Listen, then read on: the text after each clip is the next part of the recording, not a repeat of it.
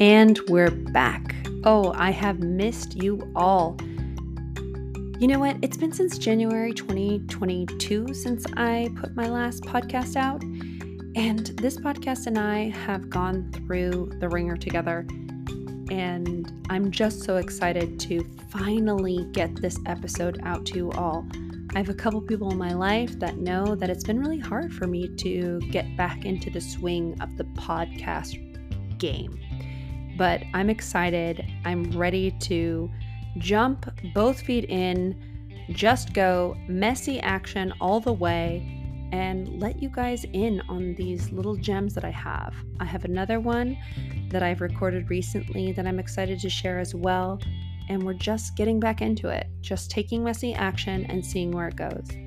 So I'll keep it short, but I will say please go leave a review. It does help and please follow me if you haven't already on Instagram. If you like all this mindset, all these wonderful tools that I'm bringing to you, we want to get them out to other people.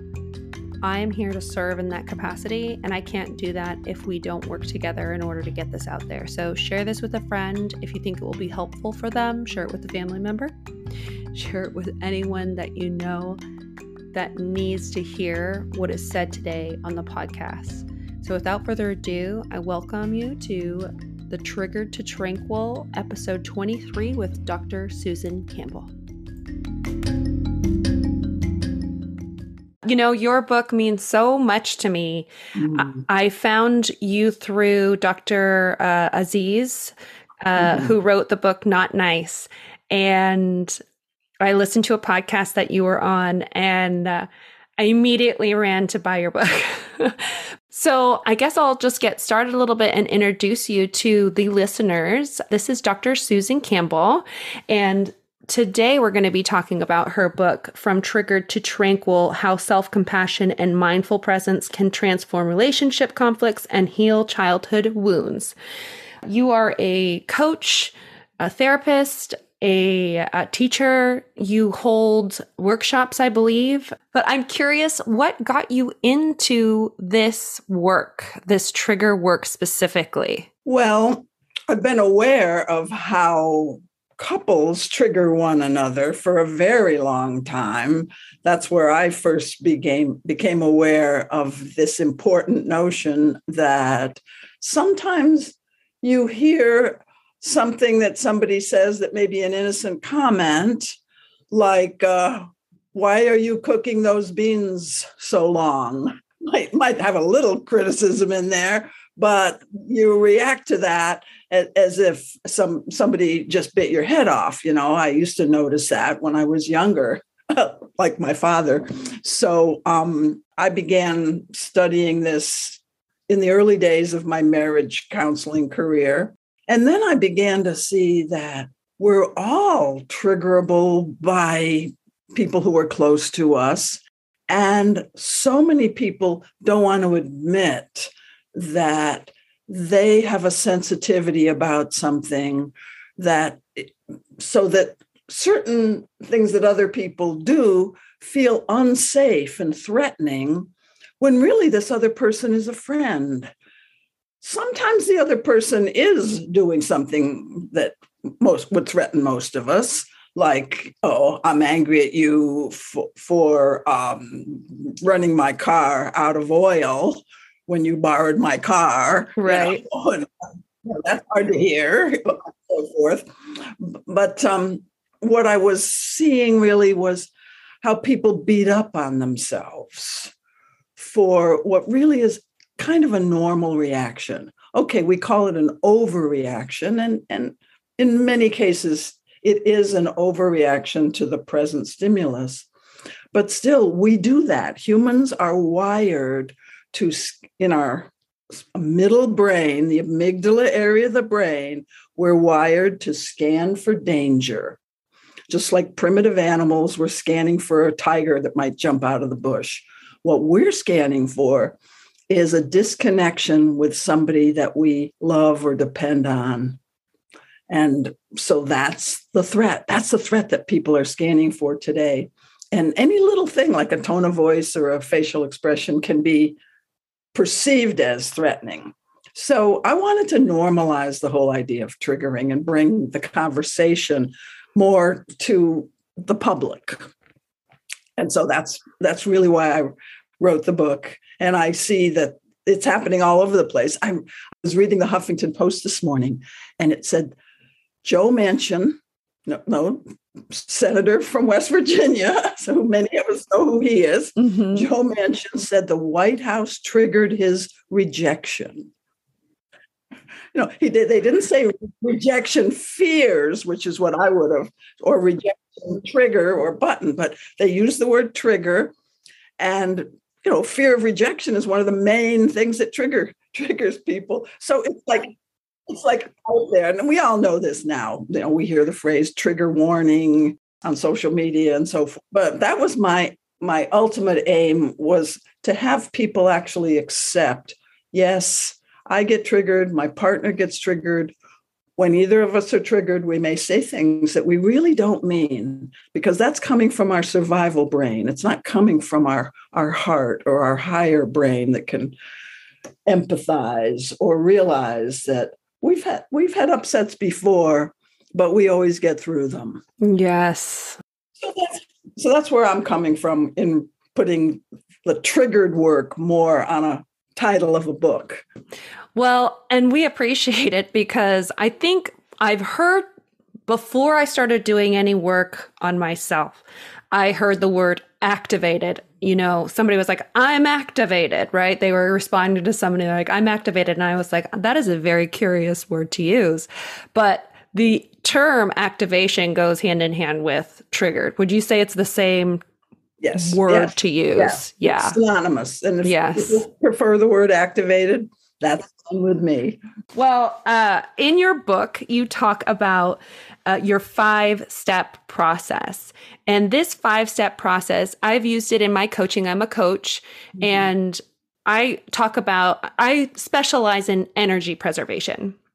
And I talk about awareness, boundaries, and communication. And I start with the awareness portion because I believe it is the heart the most important for people to understand where they're coming from in order to identify the triggers that happen within our own system so that way they can communicate what boundaries they need in order to get back into center and and then how to communicate those boundaries. And so I believe that trigger work is definitely at the epicenter of awareness I use your five step uh, mm. process because I do believe it is the best process. I've talked about it even outside of coaching with friends and family members. You know, if we are having a discussion about something, I'll talk to them about this process because I do believe it is so important to have that self awareness chip to understand what's going on. So, if you wouldn't mind just kind of running through those five steps and maybe how you came up with the five step process.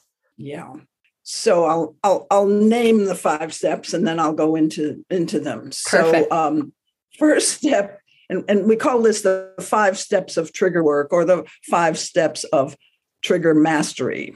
And when I say mastery, I don't mean um, you've com- completely controlled all your triggers. I mean, you know how to be with upsets and resolve them quickly because the whole aim of trigger work is to process your emotional reactions more efficiently and compassionately. So, the first step is acceptance, and then knowing your trigger signature, then pausing to self regulate, then being with sensations and emotions, and then finally repair. So I'll go through I'll go through those. Acceptance, was my main motivation for writing this book. As I was saying, so many people beat up on themselves and as a result can't admit that they've been triggered, so they cover it up and don't have important conversations that they need to have. Like, hey, when you were, when you were 30 minutes late for our lunch appointment, I got triggered or I was upset or I was hurt. You know, being able to have important conversations that sometimes people push away. So acceptance allows that. Acceptance allows me to realize that what my partner my, that my partner gets triggered too. It's not just me, and that my partner we'll get over it if we know the rest of these steps, that we can get through these things.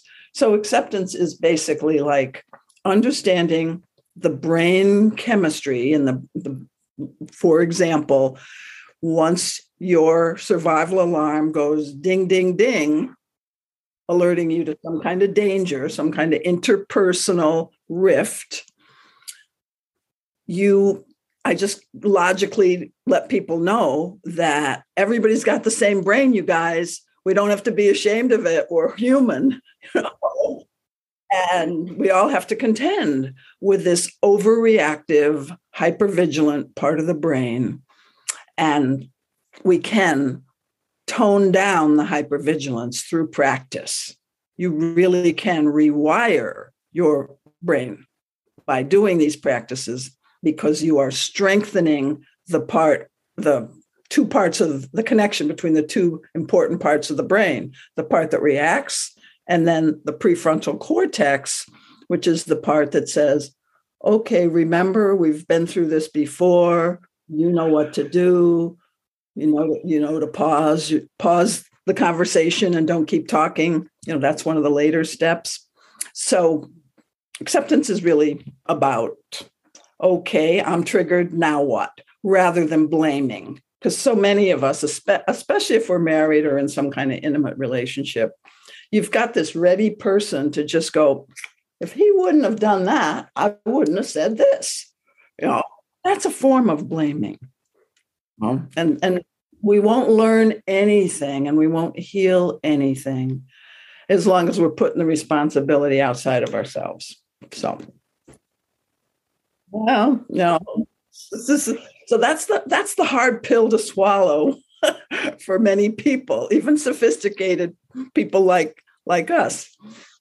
I train coaches to, to do trigger work, and I'll, I'll ask these fairly advanced people, how many people understand all this and that we you know we all have triggers, but you still feel some shame coming up when you lose it or when you notice you got triggered and everyone raises their hand you know because we're we're we're still not all the way there to really being relaxed about okay i had a trigger reaction. I've got some good skills for repairing that. Because we're, we're still working on those and that's what this book is about. If you know that you have skills for both learning from the incident and repairing it, that is, repairing any uh, damage to your bond, then you will take the whole trigger process a lot more lightly. So, so all of this stuff is is in the first chapter on acceptance, and and a lot more. There's quizzes and um, case examples that I think people can identify with because I try to take people through an actual experience of, oh, yeah, when this happened, this is what was going on in me, and this is what my mind thought. No, why didn't he say it this way? Oh my that's, gosh, yeah. I mean, first things that goes on in your mind, and if that's going on in your mind, you you know you're triggered, and so just value the self awareness that you just achieved, because this trigger work is all all about self awareness and noticing your hidden motives that you didn't know were motivating you. Which is so hard. it's hard. it is. motives are fe- of some kind of fear. Yeah. Fear rejection, fear of abandonment, fear of being invisible or not important.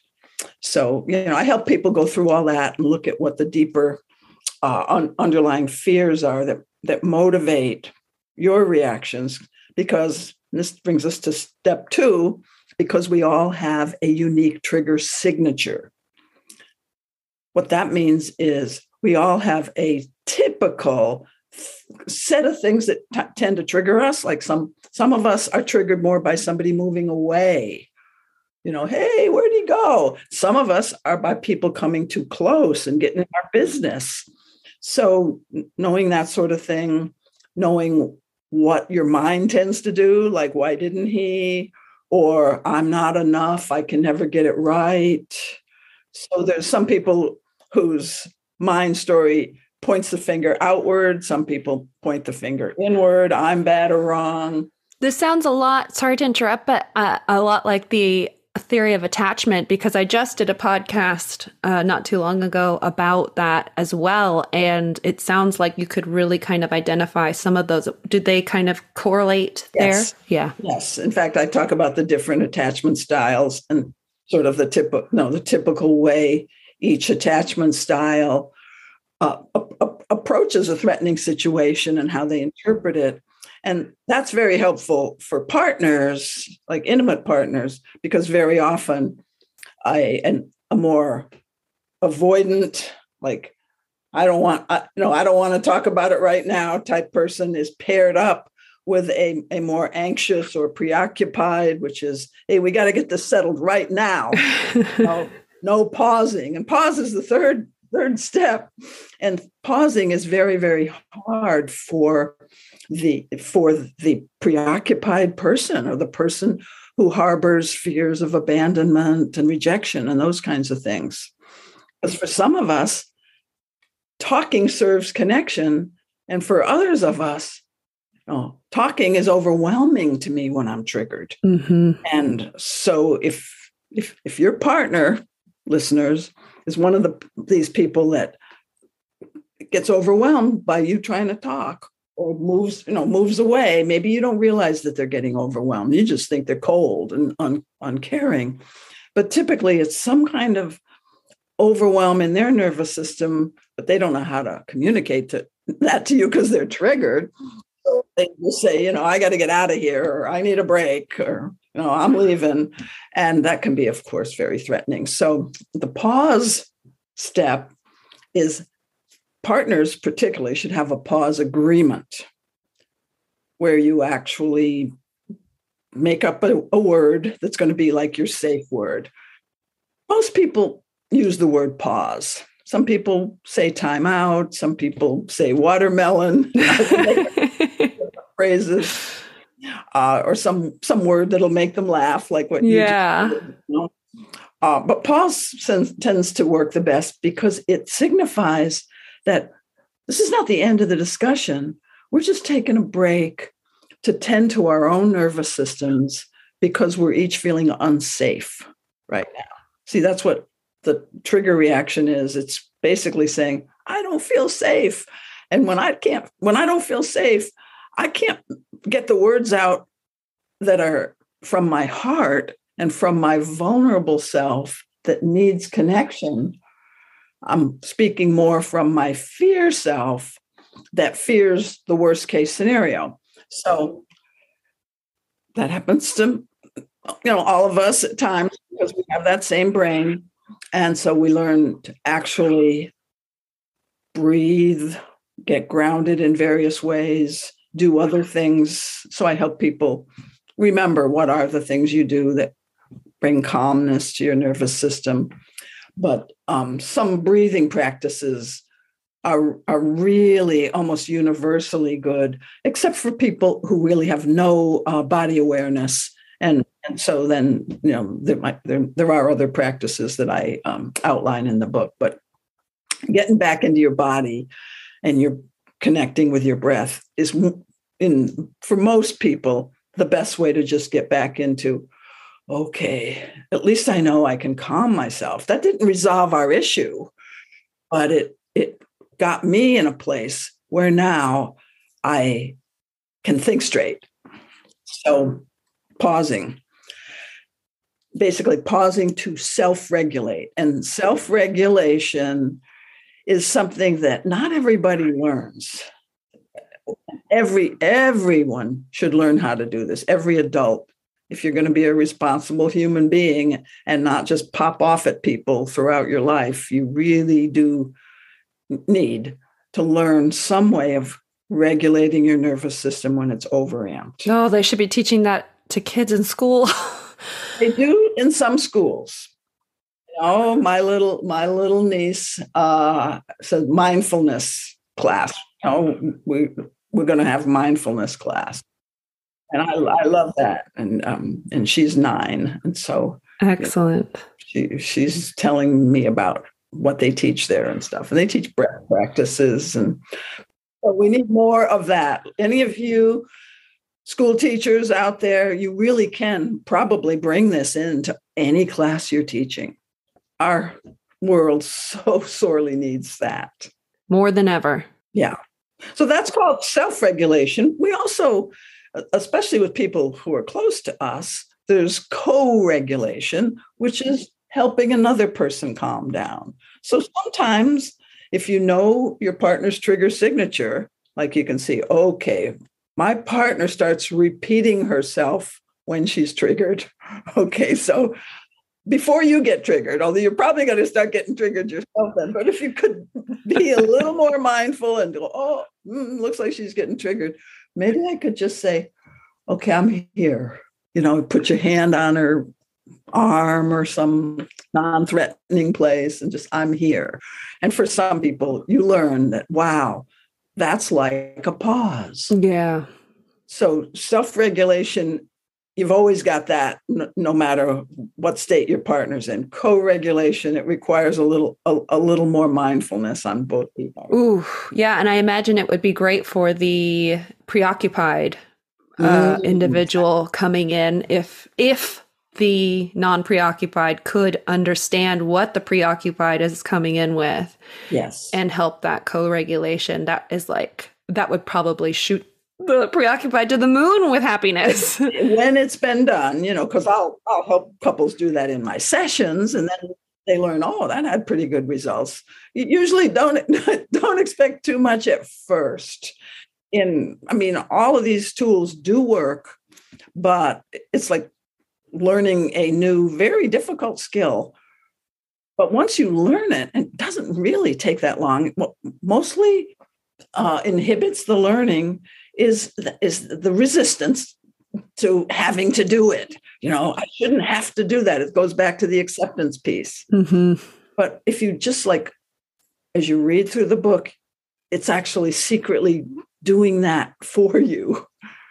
Just read the book, do the exercises, just because as you read them, you're doing them.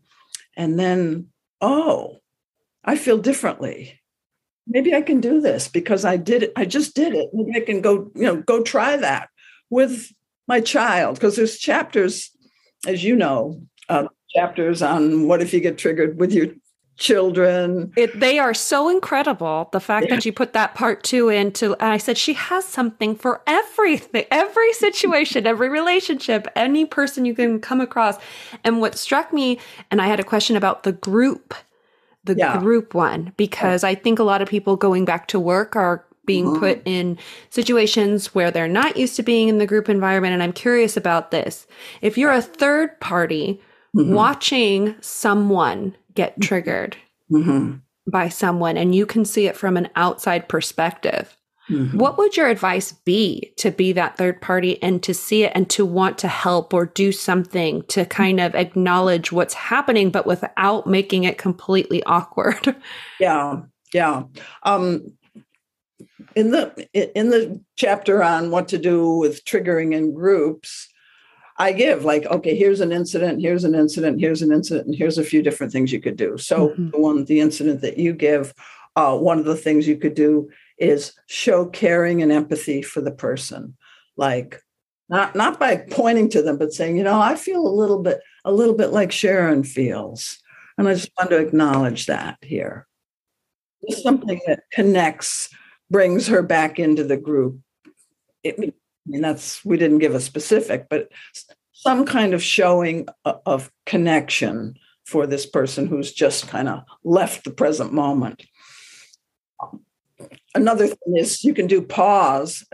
I mean, a, a facilitator can um, suggest that if any two people are getting into an argument or if there's a lot of contention in the room, I'd like to suggest that I say the word pause and we all take five slow conscious breaths together. Because even when only two people on the other side of the room are upset, it affects everybody's nervous system and affects our ability to move on. So, you know, so a facilitator might, who's somebody who's experienced a little bit at least with the, the tools that I'm talking about, you can do that and you can lead that, and uh, people will be grateful because they didn't know they needed it. And that energy is felt through Mm-hmm. You, you, feel the energy shift in the room, and everybody's kind of like, ah, even in yeah. fa- family. what to do. It's yeah. like the elephant in the room. and, um, and then some facilitators, and depends on the type of group, will say anybody who senses that we're going too fast or things are getting contentious or there's hidden agendas just just say pause and we don't even have to ask why but you know because if one person senses something there's high probability that there's more than one uncomfortable person in the room but they just weren't the kind that speak up about things oh such acknowledgement so powerful mm-hmm. so powerful thank you so I, I got lost on that sidetrack of, of the yeah, part. Back. Yeah. So after pausing, then where do we go? Well, it's like, what do you do during your pause besides calming your nervous system. And so then the next step is being with sensations and emotions. Mm. So once you're calm, then you can bring back the moment when somebody said something in the meeting. Let's say you're you're home now, because some sometimes you don't do the being with right when you're agitated in the face of the other person. So let's say you got triggered in a meeting, uh, you got through it okay and now you're home you're in a safe place and you remember the feeling when that person cut you off and you didn't get to finish. So you just sit sit and bring back the memory as if it can be as if you're kind of watching a movie you're replaying the video because you need to get a little bit of a witness perspective to really be able to to do this well and many of us have no idea what this idea of witness is. People who are meditators, um, that sort of thing, people who do various disciplines, they understand what mindfulness means because it really it really means you're, you're able to see yourself you're able to see yourself while you're doing stuff but when you're triggered you're not really able to see see yourself very well while you're doing it but you bring back the doing it with the witness activated you can put it on a screen. I've got several different techniques for developing a little a little more spaciousness while still allowing some feeling there. It's like oh i can feel what i was feeling then.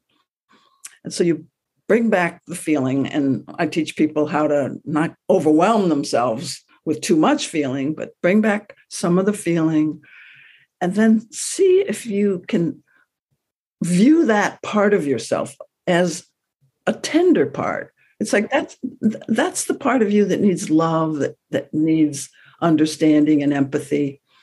So like oh I, it's almost like you're, you're you're saying to yourself i can see why that would hurt you. Mm. that you got cut off and you were so passionate and excited and then you didn't get to finish. You know that's a real ouch. So you just you don't give a big speech to yourself but you're with yourself with that kind of empathy.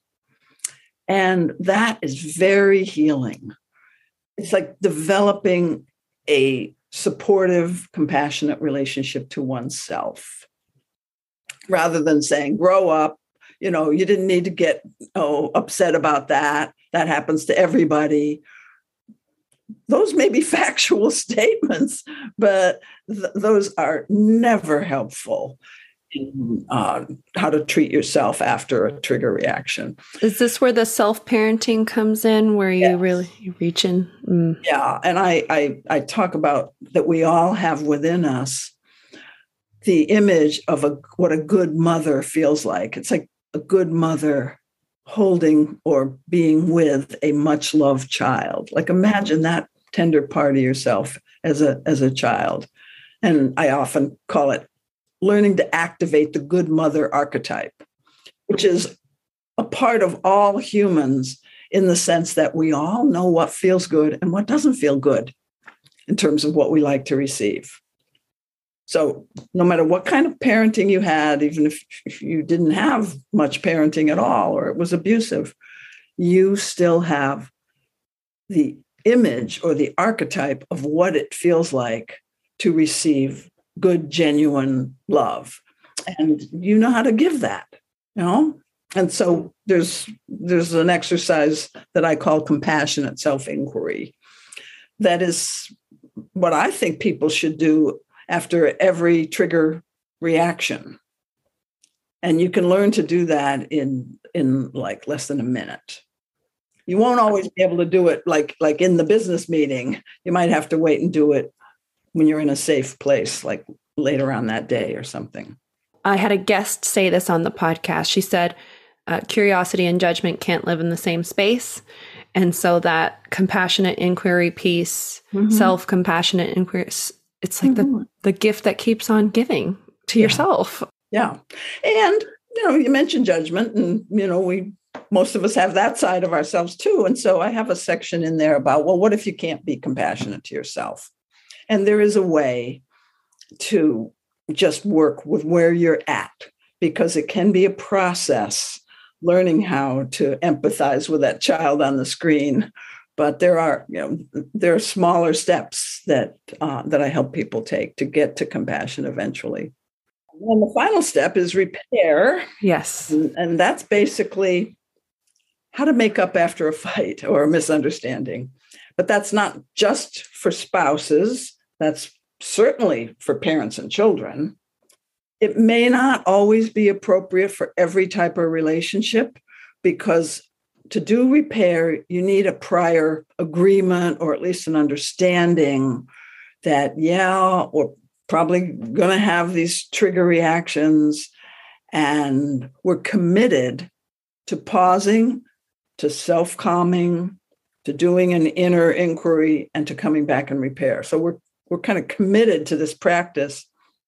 And repair is a very structured process where I give people fill in the blank sheets.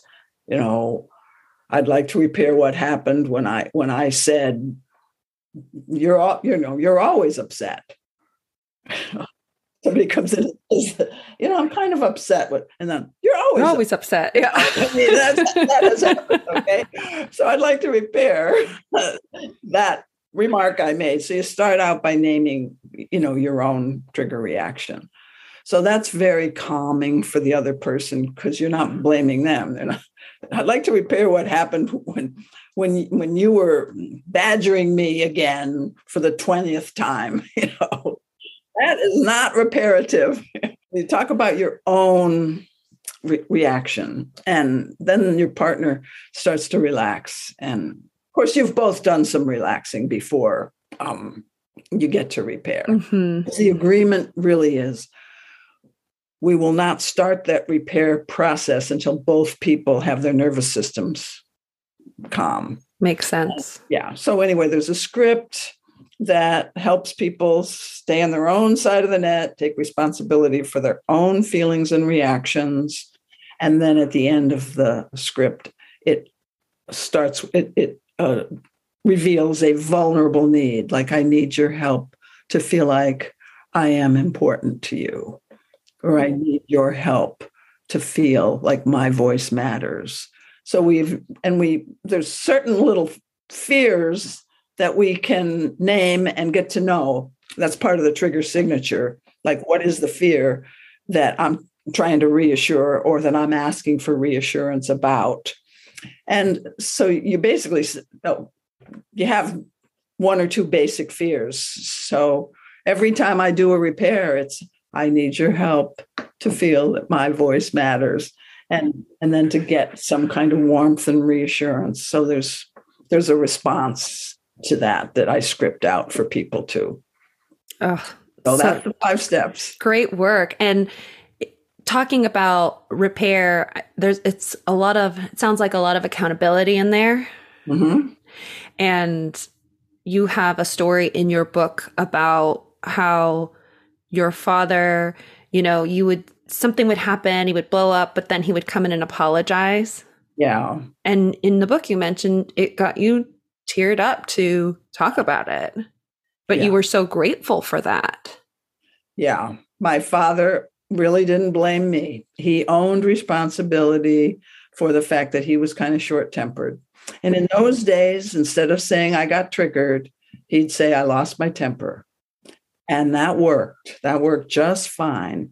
If you have some kind of language that helps you take responsibility for yourself. And so I learned a lot about emotional intelligence from my own parents. And they obviously weren't perfect because, you know, my father would pop off in anger. But when you can repair like that, it's almost even better than if it didn't happen. Right. I, I mean it. I mean, because you get vulnerable together. He felt sad. I felt his heart. And that's the way repair is supposed to be. There's such a humanness in seeing your parent do mm-hmm. that because mm-hmm. it almost feels as if you are seen for the situation that's happened as well. Yeah. Exactly. As a chi- which as a child, it's like we're like, are we even here? like it's hard. Yes. So yeah. to hear that an adult parent can say, oof, want to take responsibility here and apologize for what happened, that is like, it's got to be empowering for a child. Yeah. If you're a parent and you're just hoping the kid will forget about it, don't do that. No. You know, or, or if you're thinking, well, I did it and I, you know, with anybody at any age, this is not just for parents. I did it. I can't take it back. That's wrong. You can take it back. Most most things can be taken back. I mean, sure, if you, you know, chop somebody's foot off, no, but um, that's not what we're talking about here. Right. Right. Emotional reactivity can can can be. It's not even taking it back so much as it's deepening the context that says we can talk about this and and I didn't really mean that but I did mean something and this deeper heartfelt thing is what I meant to say. Yeah. So you get a chance to go back and say that and that's why triggers are actually our friend. Oh, absolutely. They they, they show us deeper layers of ourselves and and almost like force us to reveal that to to our loved ones, which creates deeper intimacy. I completely agree. And I think that that it's such that story really it hit my heart so much when I read that because uh, you know, as a parent myself, I have two daughters and I listen to the way that they go back and forth and I take accountability for if I mess up, I say, I'm sorry, I should not have done that. I was coming from this space, I was feeling this, and it's very helpful for them. Uh-huh. But I notice now the back and forth between the two of them is, you know, if one person does something and the other one isn't ready for an apology, has that right? Because one of them's like, I need to apologize. And the other's like, I'm really not ready mm-hmm. yet. And now they're getting to that stage where they're like, oh, they're asking each other, can I, you know, I'd like to apologize. Are you ready? and it's just like, that's in the book. They didn't even read the book, but that's in there too because both people have to be ready. So your your your kids are getting a jump start on life there. It's so I mean I have to say getting in the coaching field has absolutely helped and been one of the the greatest gifts for myself and for for them Mm-hmm. just in terms of growing and having that growth mindset. So it's very, very helpful. But this book, this book, I cannot go on and on any more about it because if anybody is uh, looking for a book to um, work on their triggers and figure out what's going on, uh, just this is the one to start with, I would say, for if you're really trying to get invested in figuring out that part of it, because the the process is like you said, it it's there and it'll take some work. But the more even reading about it, and this happened in my own life, yeah. after reading the book, I had a moment.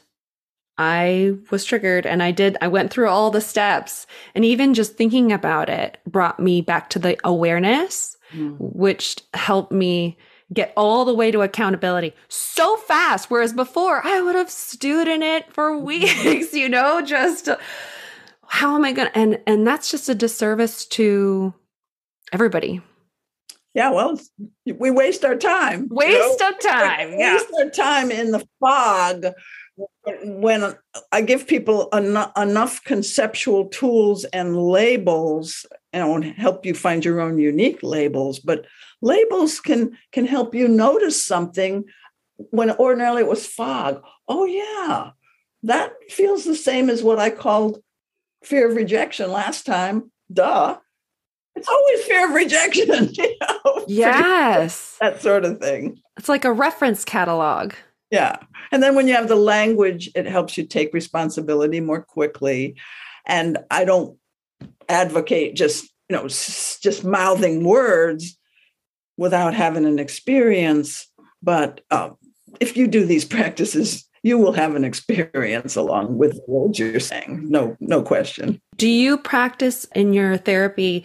Do you use somatic experiencing most yeah. of the time? Yes. Yeah, yeah, and really the um, the compassionate self inquiry is very somatic based, and sometimes we just stay with the body sensations, and we you know we we don't ever have to come up with specific childhood memories, but childhood memories often just pop up I mean, I wrote this book based on what I learned from clients over 55 years of doing what I do with people.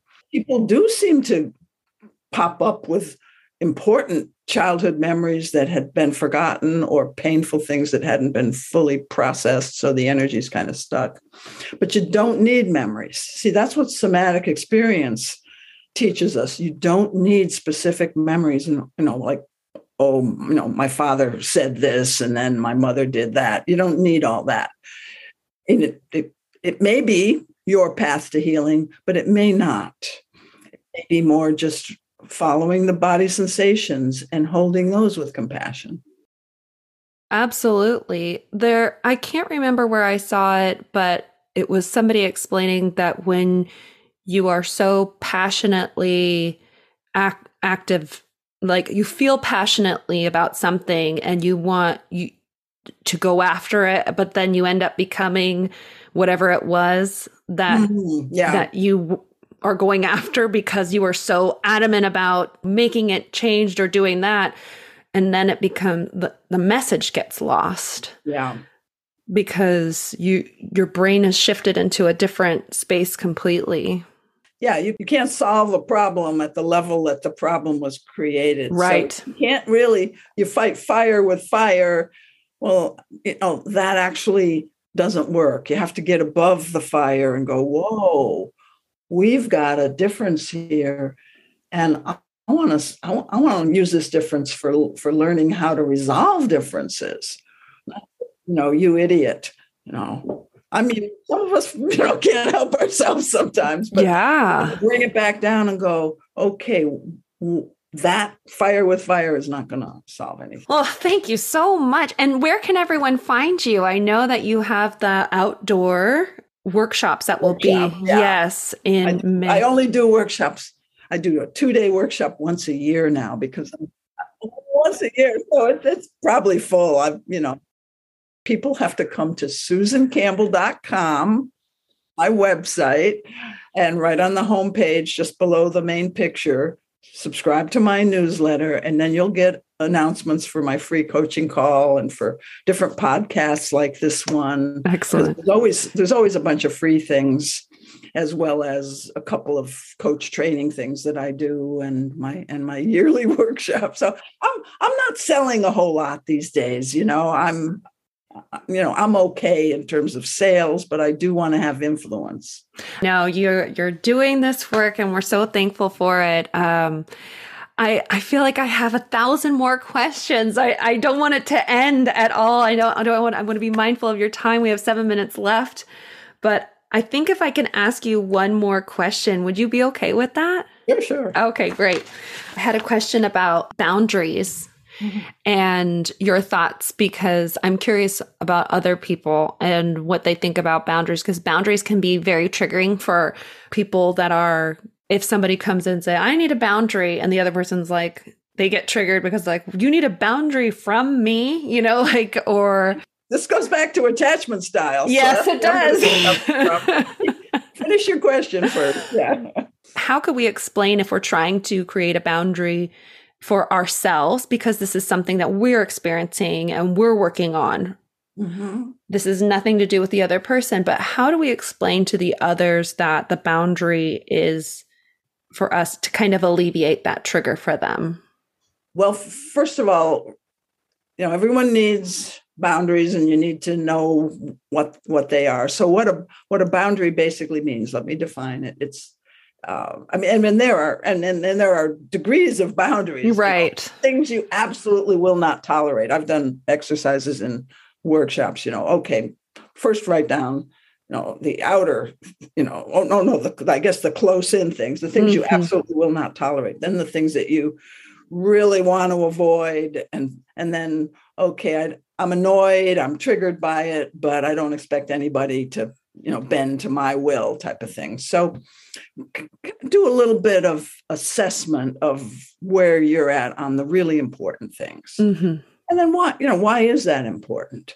And and does it also overlap with one of your triggers? For for example uh, don't don't come up behind me. I mean this would be a ptsd thing you know don't come up behind me and just quickly grab me. Um, and you know that that that's a trigger of old trauma uh, from something that happened to you physically in most cases. So, you know, it helps to know where that's coming from and really affirm your right to have whatever boundaries you have. And in, in the chapter on friends in, in the Trigger to Tranquil book, I talk about how sometimes you try to communicate your boundaries to friends like, you know, I've I've had sexual abuse, and you just keep talking about your outrageous sex life with me, and I don't want to hear it. You just, you know, keep that for other friends. And, and then the person just keeps violating that boundary that maybe they didn't even fully agree to, but you've at least made the request several times. Um, and then sometimes it's just too re-traumatizing to you. Mm-hmm. and you have to maybe give them one last chance but let them know you know I, I i can't be this close of a friend with you. You know we can only do these things or i, I can't be your friend anymore. Sometimes you do have to end relationships if you've attempted to communicate a boundary and it just sometimes the other person just has no um, self-control in certain areas you know, because of their wounding. Um, so it's okay if a boundary is also a trigger or or one of your trauma responses. Mm-hmm. But it, be, it would help to know that because I think it adds a little bit of humility to your assertion of, you know, I'm right to have this boundary and who wouldn't have this boundary the more you communicate your boundaries in a righteous way, the more charge that confuses things there will be in the field between you. So that's a little bit about what I have to say about boundaries. It's a huge topic. I was under the impression I was like going hard with boundaries, right? I was going hard with boundaries, like boundaries, everyone needs boundaries. And then I realized, oh, wait, we really need to talk about what's happening inside of us to like make us need the boundaries first and the patterns that occur. Mm-hmm. Because the patterns will tell us everything about anything that we experience. I'm so appreciative of your work. I hope everybody goes out there and finds this book. Thank you so much, Susan. We are so happy to have you on here. We hope you come back again to talk more about all of your amazing books because there's so many other ones I'm going to dive into, but this has been great. I really appreciate you taking the time to come on here. Thank you. Thanks so much for inviting me. Thank you.